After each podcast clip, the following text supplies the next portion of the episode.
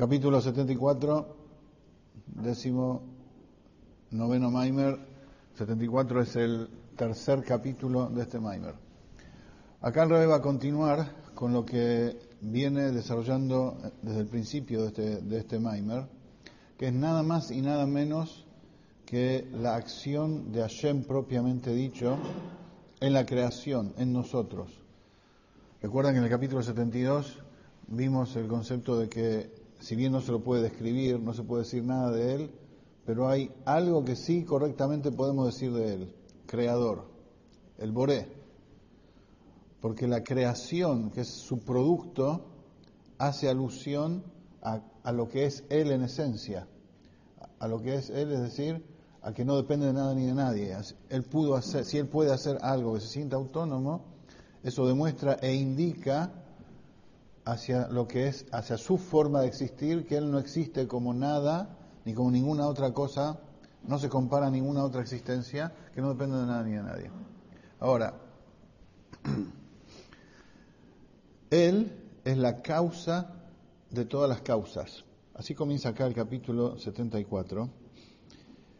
Eh, en el capítulo 73 hablamos de que esa condición, es decir, esa característica de Hashem, ¿dónde es que se manifiesta? ¿A dónde sale la luz para crear el Malhut? Al final de todo el desarrollo de la Sefirot, es decir, el final es el testimonio hacia dónde, hacia dónde se apunta en el principio, como decimos en el dejado día en Shabbat, no Sof Maseh, Shabbat Gilá, que el Shabbat es el, el, final de la acción, el séptimo día de la creación, y eso estaba en Shabbat Gilá, estaba en el comienzo, al principio de todo. Bueno, Malhut, al ser la última sefirá que, es, que surge de él, el último canal de expresión que él tiene, eso da cuenta de que al ser la última, después no hay nada más, significa que es, ahí está el propósito, ahí está el objetivo. ¿Qué es Malhut? Explicamos. Literalmente realeza, en la práctica autoridad. Así como una persona ejerce autoridad, para ejercer de verdad autoridad, un rey, un líder, tiene que estar distanciado de la gente sobre la cual ejerce la autoridad. Eso es la característica de Hashem cuando, cuando dice, bueno, me voy, voy desarrollando mi proyecto voy mostrando mi jochma, voy mostrando mi gesed, mi bondad, voy mostrando todo, pero llega un momento que se retrotrae y toma distancia, concentra todo en lo que es la sefidad de Malhut, pero al mismo tiempo se retrotrae, toma distancia y repliega, repite el, modelo de la sefirot, pero ya en una dimensión inferior que se llama Briá, mundo de Briá, que ya es el comienzo de la creación. Porque en ese punto no hay conciencia, no hay, no hay sentimiento ni conciencia de la fuente de vida. El mundo de Atzilut se ocultó completamente. Se ocultó comenzando en contrayéndose en la sefirá de Malhut. Y a partir de ahí se oculta y Hashem crea desde lo oculto. Pero de vuelta, ¿dónde está el poder de crear? en el final del trayecto, en la Sefirah de Malhut, donde allí Hashem muestra, hice todo esto para, aislarme, para alejarme y manejar el mundo como si fuera desde lo lejos. Esto, Hashem no significa que Hashem no está, todo lo contrario. Al contrario, gracias a que Él está como si fuera lejos, gracias a eso existimos nosotros como somos. Porque si Él estaría cerca, no seríamos como somos. O sea, Él está. Y de hecho, la forma que somos de existir es gracias a que Él está dentro nuestro tal cual, porque existimos parecido a Él, que así nos hace la imagen de semejanza, que no dependemos de nada ni de nadie. Pero al mismo tiempo se oculta para ser lo que somos. Y que venga el libre albedrío, y que venga, y que se, produzca la finalidad de la creación, que es hacer de este mundo una morada en lo inferior, en lo bajo, en lo oscuro espiritualmente, o sea, donde parece que Hashem no está, y nosotros lo descubrimos. Bueno, este es en resumen, vamos a avanzar ahora en el capítulo 74. Sobre Akadosh Barujú, dice, no podemos decir, está mal dicho decir que Él es el comienzo. Porque Él no tiene comienzo. De Él comienza todo. Pero también está mal dicho decir que de Él comienza todo, dice. Él es la causa de todas las causas. ¿Por qué? Porque decir comienzo significa que ya hay, ya hay relación con lo que sale de Él. Y Él propiamente dicho, como explicamos ya muchas veces, Él es Pashut Betachlit Apshitut, es la simplicidad no compuesta absoluta, que no tiene y no está compuesto por nada, absolutamente por nada de lo que, de, lo que somos nosotros. Por lo tanto, decir que Él es el comienzo de algo es, limitarlo, está mal. Él no es el comienzo.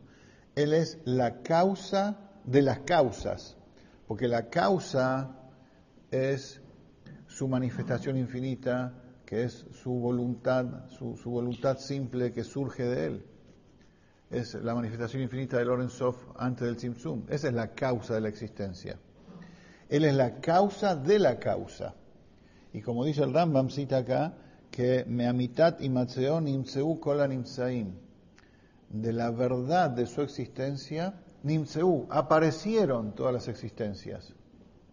O sea, no dice comenzaron a existir las existencias. Nimseu, como que aparecieron.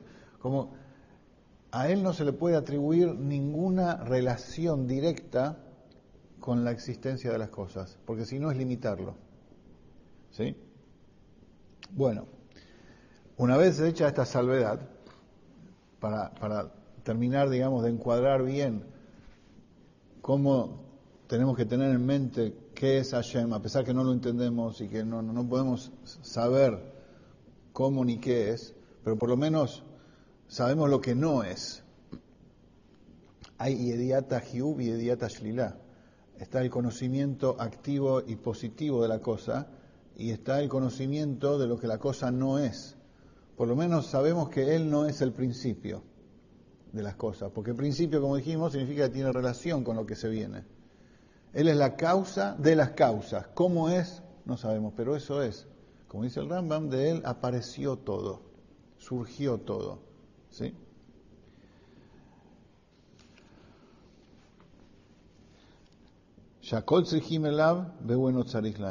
Todos lo necesitan a él y él no necesita de nada.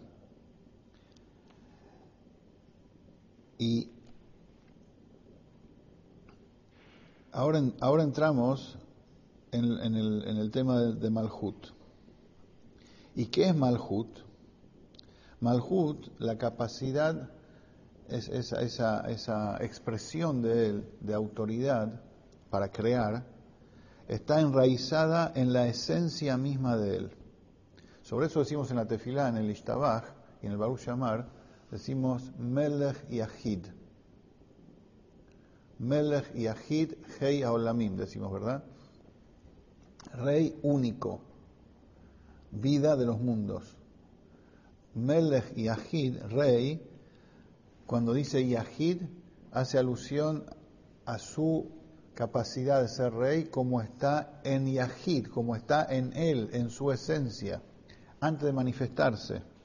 O sea, como está incluida en la raíz de todo, en el nivel de Yahid, de, ser único. Y sobre eso decimos en los Aserimet Shuvah, de Rosh Yom Kippur, decimos Hamelech HaKadosh, el rey Kadosh, el rey separado, Kadosh, o sea, en el nivel de Yahid, como él está, como su capacidad de reinado está incluida en su propia esencia. Y sobre eso decimos en la tefilá también, Adon Olam Asher Malach Beterem Kol Yetzur Nibra. Adon Olam, el rey, patrón, amo del universo, Asher Malach, que reinó, Beterem Kol, antes que todo ser creado exista. O sea, reinó, Asher Malach, que reinó antes que todo ser creado exista. Significa que está la, autoridad del rey, como Hashem reina una vez que la creación está, y sobre eso está dicho Ein Melech Beloam, el famoso dicho, no hay rey sin pueblo, pero en realidad esa es, ese es el, el aspecto externo de la capacidad de reinar. Hay una faceta interna, profunda, en donde Beterem Kol, antes que todo exista, Asher Malach, ella es rey porque tiene esa capacidad, sí.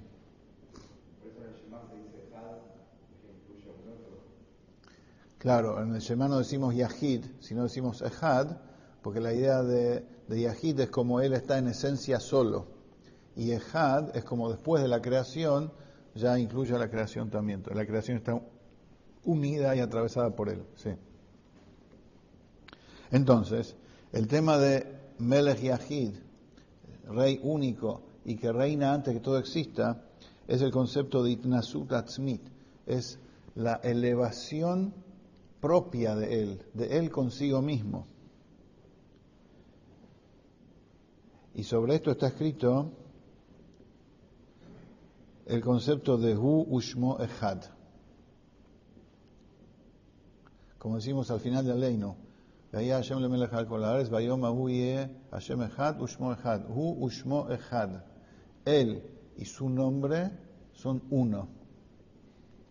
¿A qué apunta todo esto? Como dice el Shla, dice el Shla, Hushmo, Ushmo Hu. Él es su nombre y su nombre es Él. O sea, cuando hablamos de la esencia propiamente de Hashem, Él mismo, hay algo que se llama su nombre, que es Malhut, que es la capacidad de reinar, que está incluida en Él. Y no, no hay diferencia entre Él y esa capacidad. Esa capacidad es Él y Él es esa capacidad. No, no, se puede diferenciar entre ambas. Para hablar más en propiedad, más, eh, digamos en términos de, de Hasidut, esto es la capacidad de Yeholet que tiene el Atzmut. O sea, su capacidad de hacer cosas. Hay un Yeholet, hay una capacidad de hacer. Y eso está incluido en él y es parte de él mismo. Y eso es el tema de Malhut como está incluido en él, como está en la esencia misma de él, antes que todo, por fuera de todo. Como dijimos, Malhut cuando se manifiesta es hacer un otro. Pero esa capacidad de hacer un otro está en él y forma parte de él como es él solo. Ese es el Yeholet de él. Y como dice el Etzheim, en nombre del Arizal, que la sefirá de Malhut el Shoresh, la raíz de la Sefirá de Malhut, está, es más profundo que toda la Sefirot. Porque toda la Sefirot, todos los canales de expresión de él, ¿de dónde, de dónde provienen, de dónde nacen? De su manifestación infinita, de la luz de Hashem, de, su, de cómo él se muestra. Estudiamos en extenso en las clases pasadas, así nacen las Sefirot. Pero Malhut es, el, es la síntesis de todo, al final de todo, ¿Y dónde está enraizada? En su esencia, en la esencia misma de Él. Es decir, Él tiene una capacidad, a partir de ahí, la capacidad de hacer algo por fuera de Él. Pero lleva todo eso un proceso. Emana de Él algo, emana de Él, como decimos nosotros, una luz, o sea, su presencia. Su presencia se manifiesta a través de canales de expresión que son las sefirot. Pero todo eso tiene un propósito que salga a la luz su capacidad intrínseca inicial, esencial, que es la de hacer un otro. Porque mientras su, mientras su presencia está manifiesta a través de su luz, no hay un otro. Pero esa, esos canales de expresión de su luz, de su expresión propia, están en función de después hacer la forma del otro. Porque el otro va a tener 10 fuerzas, 10 fuerzas de su alma, y todo va a estar compuesto por la combinación de 10 sefirot. O sea, su manifestación apunta a la forma de ese otro que va a surgir. Pero mientras existe esa manifestación, todavía no existe el otro. ¿Cuándo empieza a existir el otro? Cuando al final toda esa manifestación se, se, se, se contrae y se abstrae en la capacidad de Malhut, o sea, Hashem pone, saca de sí mismo a la luz su capacidad de ser un otro con la forma de las diez expresiones. Entonces eso es lo que dice acá, que Malhut es unas diez sefirot, pero a su vez tiene su raíz en la esencia misma de él, porque es la que sintetiza y lleva a la práctica todo el desarrollo del tema de la sefirot de, su expresión.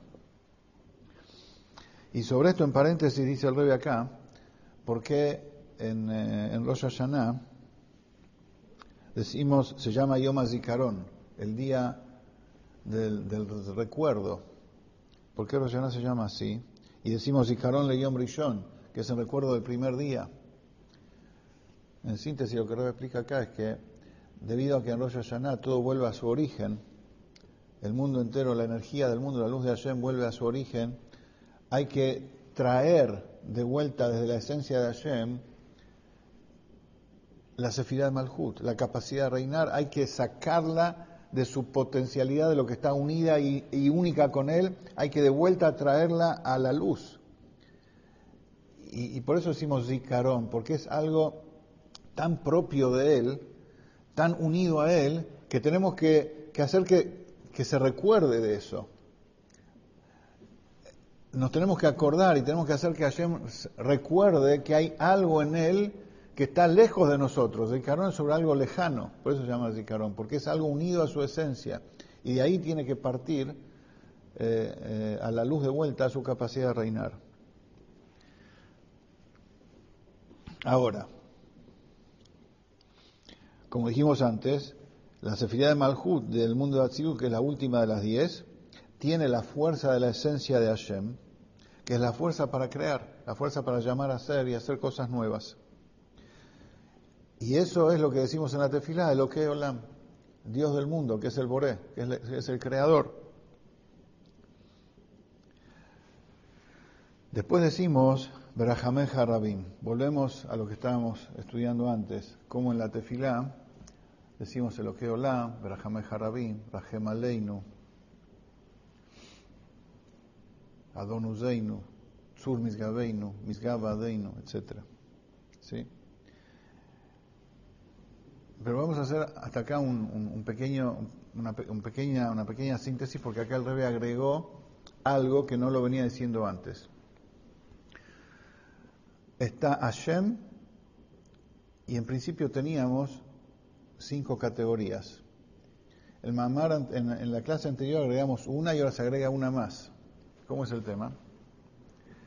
Habíamos hablado primero de cinco categorías a partir de Hashem de qué es su manifestación totalmente infinita, el cálculo que él hace en esa manifestación infinita, todo esto antes del Tzimtzum, antes de la gran contracción, después cómo se resume todo en un punto indiviso que es el pensamiento de Ak, después cómo las sefirot están de modo potencial, que es en el mundo de Keter, y después cómo se, cómo se eh, manifiestan en el mundo de Atzilut que es eh, Asia, que es el, mundo de Asia a nivel global, porque allí termina el proyecto. Hasta ahí estudiamos la clase pasada. Después agregamos que existe el concepto de Etzemaor. Etzemaor es la esencia de la luz infinita. O sea que la luz infinita tiene dos caras, cara interna y cara externa. Cuando hablamos de Rajameja Rabim, tu gran misericordia, que es la luz infinita de Hashem. Mejor, dicho, Rahem Aleinu, lo que decimos en la tefilá, es la luz infinita de Hashem. Berajameja Rabim es... No, estoy equivocando. Rajameja Rabim es la luz infinita de Hashem. Rahem Aleinu es el cálculo, como dijimos. No. Perdón.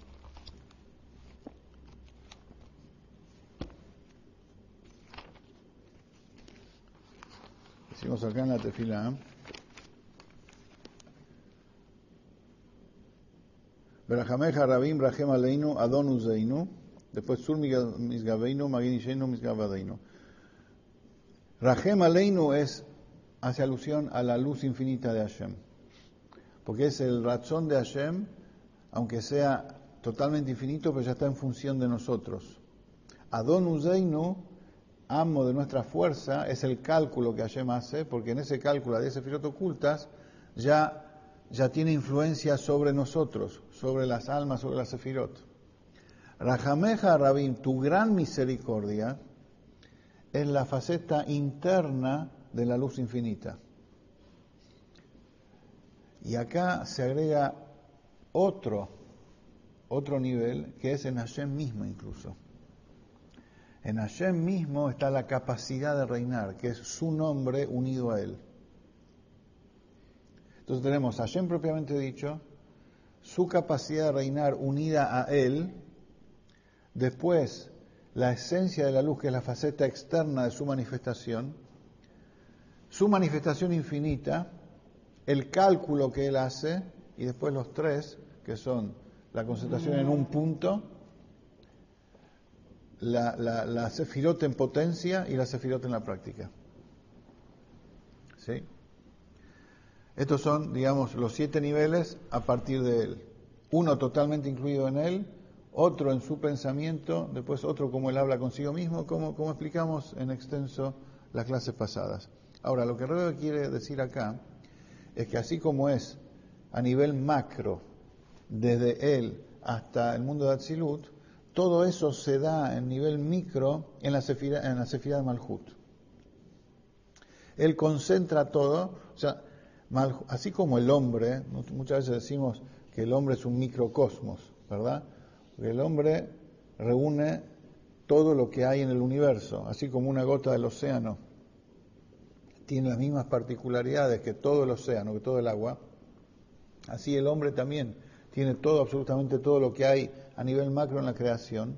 Así también en la Sefirot, y especialmente en Malhut, especialmente en Malhut, hay en ella todo concentrado en ella, porque a partir de ahí se va a crear y a partir de ahí se va a replicar el modelo y la forma de todo lo que hay hasta entonces, pero que se sienta autónomo a partir de ahí. Entonces ahí tiene que haber todo, está concentrado todo lo que había en el desarrollo anterior. ¿Para que Para que lo que se replica también cuente con todo lo que, con todo lo que hay de antes. Lo va a tener a nivel inconsciente, pero va a tener todo eso. Entonces, en Malhut está, si bien ya es la, de, la, capacidad de Hashem manifiesta para hacer algo, pero en la, en, la faceta profunda interna de Malhut también está la, la, capacidad esa de manera potencial. Y eso dice acá, está como Malhut está en Binah, en la sefirá de Binah como está incluida allí. Después está Malhut como está en las Midot, en las sefirot emocionales. Y después está Malhut, como se llama acá, Keter Malhut. Así como todas las sefirot están incluidas primero en Keter, la capacidad de Malhut de crear también tiene su Keter, también tiene su, su eh, estado que la, que la trasciende.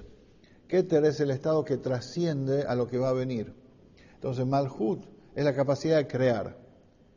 ¿Crear qué? Crear la naturaleza de las cosas, crear el mundo como lo conocemos. El Keter Malhut es la capacidad de Malhut de trascender lo que va a crear. Y acá el rebe lo dice en palabras deslumbrantes. Dice así, el Keter Malhut es el Ani del Ain. ¿Qué es Ani? Ani Hashem. Ani, Ani es Hashem, Ani Hashem. Él, la esencia de Hashem. El Ain, la nada, en Malhut, en la capacidad de Hashem de crear, está, entre comillas, la nada de Hashem. ¿Por qué? Porque lo que sale de Malhut siente que proviene de nada. Se siente autónomo, no reconoce que viene de Hashem. Entonces, el Keter Malhut es el Ani dentro del Ain. Es la presencia de Hashem dentro de eso que no reconoce Hashem. Y hablando en palabras, eh, en, en, términos nuestros, dice Rebe, el Ain es la naturaleza. Nosotros vemos el mundo cómo se maneja. ¿Por qué llamamos Ain? O sea, el, el, Ain es, la naturaleza es el producto del Ain, es el resultado del Ain. ¿Por qué? Porque la naturaleza parece todo está en piloto automático. El sol sale de la mañana, la luna sale de la noche, cuando hace después de mucho calor llueve, en Argentina hay inflación, etcétera, es todo naturaleza. O sea, son todos ciclos, son todos eh, eh, ciclos naturales que se van enviciando y a veces no se pueden, no, se pueden, digamos, superar. Eso es parte de la naturaleza porque es producto del Ain. El Ain significa que la presencia de Hashem está oculta, es como si no estaría. Después dice Hashem, pero eso es Malhut solo. Pero Malhut, la capacidad esta de liderar y de hacer algo a la distancia, que parezca que todo está en piloto automático, dentro de eso está el Aní, dentro de eso está Hashem propiamente dicho. ¿Qué significa? Que a veces suceden milagros investidos en la naturaleza, que elevan a la naturaleza. Así como fue, por ejemplo, la historia de Purim. Historia de Purim, uno lee la Megilá y parece que todo fue obra de la casualidad, fue obra de, digamos, de la, intervención de Mordejai y Esther con Ahashverosh. Eh, fue todo, digamos, un plan político, pero en realidad estaba, se veía ahí como las cosas encajaron una detrás de la otra perfectamente y está claro que estaba ahí la mano de Hashem. O sea, en los milagros hay dos formas generales. Está como el milagro de la partición del mar, cuando Hashem quiebra la naturaleza. O sea, esa forma de milagro es limitada, porque Hashem para, para mostrarse es como que tiene que romper las reglas naturales. Pero hay una forma superior de milagro, en donde Hashem hace que la naturaleza misma se comporte milagrosamente. La naturaleza misma no deja de ser naturaleza. Las cosas no es que, wow, el sol eh, en vez de ir de este a oeste fue de oeste a este. No, no, sigue todo igual.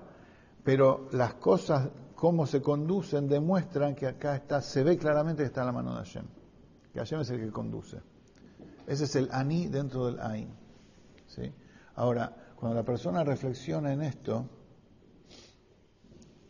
llega a uno un sentimiento de, humildad y de bajeza enorme, porque se da cuenta que si uno piensa que uno es, uno es nada, que en, realidad está la mano de Hashem que conduce, incluso sin que haya milagros abiertos, de manera superior, que en la vida misma de uno está la mano de Hashem y Él es el que la conduce.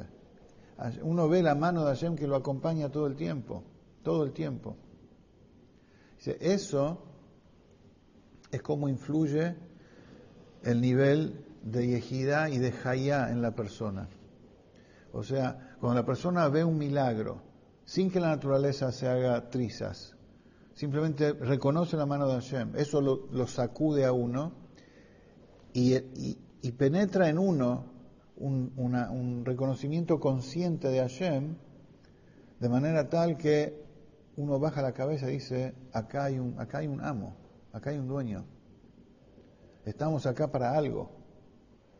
Entonces, se movió en su interior la esencia del alma, la yejidad, y, y lo atravesó a él el nivel de Hayá. Es decir, acá entran a jugar los maquifim, entran a jugar los niveles inconscientes del alma, cómo Hashem manda señales desde el inconsciente del alma. De repente uno piensa que tiene todo organizado, que está todo bajo control, y de repente, wow, ve algo que, no, esto no es casualidad. Y eso lo moviliza uno de manera tal, pero ¿de, de dónde proviene internamente esa movilización? Viene del aní que hay dentro del ain en la Sefirah de Malhut. Todas las almas estamos enraizadas en la Sefirah de Malhut.